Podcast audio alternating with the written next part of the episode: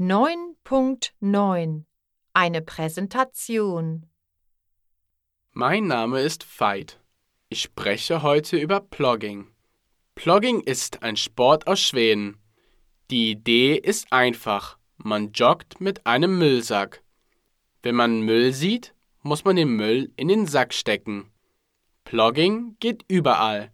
In der Stadt, im Wald, am Strand, auf dem Land, in Parks oder in den Bergen. Wenn man nicht gern joggt, kann man spazieren oder wandern gehen. Das heißt dann Plocking oder Pliking.